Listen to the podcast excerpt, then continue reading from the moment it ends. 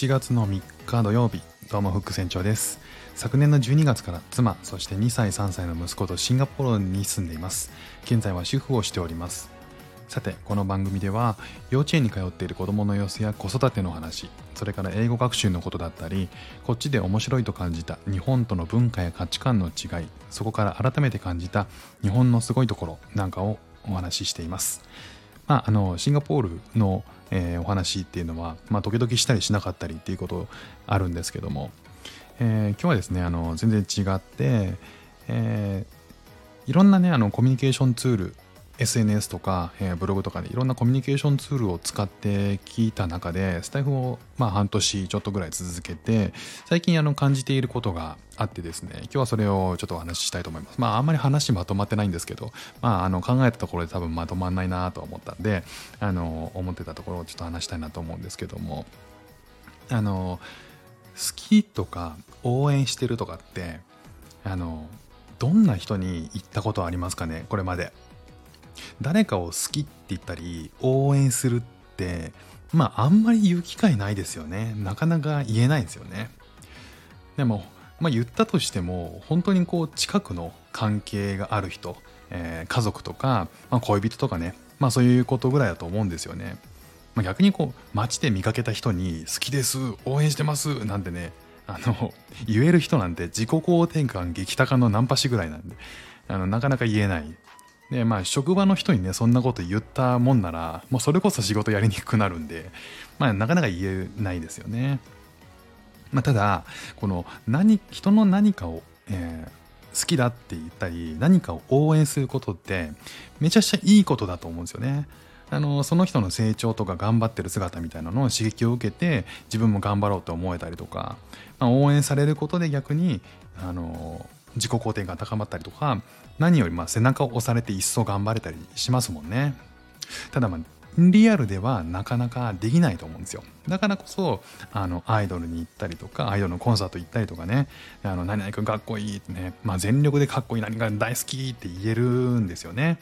まあ、スポーツ選手でも例えば野球見に行ってあの誰々が出てきてバッターボックス出てきたらあの大好きとかねあのめちゃくちゃ応援できるわけじゃないですか。まあ堂々と言えるんですよねそういうところだとね。ただまあリアルだとなかなか言えないわけですよ。であのスタイフね、ことスタイフの話なんですけど、まユーザーさんが現状ではこう配信者、え配信する、え音声を配信する人がそのままあの聞き手にも回ってたりしますよね。配信するだけでこうもちろん配信するだけで他の人のあの配信を聞かない人もいるだろうし、えー、逆にね聞き戦っていう風に人もいると思うんですよね。ただまああの今だからなのか、えーと、配信者であり聞き手でもあるっていう人がまあかなり多いと思うんですよ。でここがあの他の SNS やコンテンツプラットフォームとは結構違う感覚だなと思っててあのインフルエンサーを、まあ、SNS とかで、まあ、Twitter とかやっててインフルエンサーをフォローして発信内容を常に追いかけたいみたいなことはあると思うんですけど、まあ、そんな、ね、人はごくわずかだと思うんで基本的には SNS での相互フォローであのでもそういう人たちとの関係ってどうかなって考えた時に好きとか応援とかなんか違うと思うんですよね。まあ、交流を通じて共感を示したり絡んで、まあ、楽しむみたいな行為はあったとしてもなんかこうその人を応援してるからフォローするとか、まあ、そういう意識っていうのはあんまり感じないなって思ったんですよね。まあ、きっとこう応援したいっていう、えー、種類のものではないんだろうなっていうふうに思ってた思ったんですよね。で、えーと、スタイフのあの音声配信どうかっていうと何かを発信してるっていう意味では、えー、他の SNS と一緒かなと。でも声って、えーと、ただ情報を発信するだけじゃないですよね。なんかその人の気持ちが声に乗ってくるし、まあ尺もね、あのあの180文字をバーッと読めるような量じゃなくて短い人は12分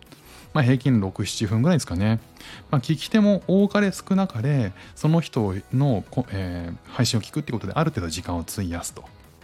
まあ、これは情報発信し、キャッチする、それをキャッチするっていうだけじゃなくて、その誰かの生活に入り込んで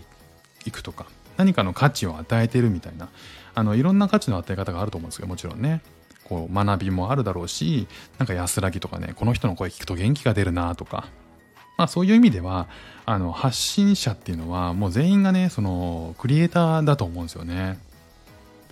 でその聞き手も一定の時間をやっぱりその人に捧げるわけなんで、まあ、かなりこう時間を奪うと。でさらにそこに「いいね」をして、えー、コメントもするとなるともうそのその行為自体があの共感や学びというだけではなくて、まあ、独特の交流ですよね。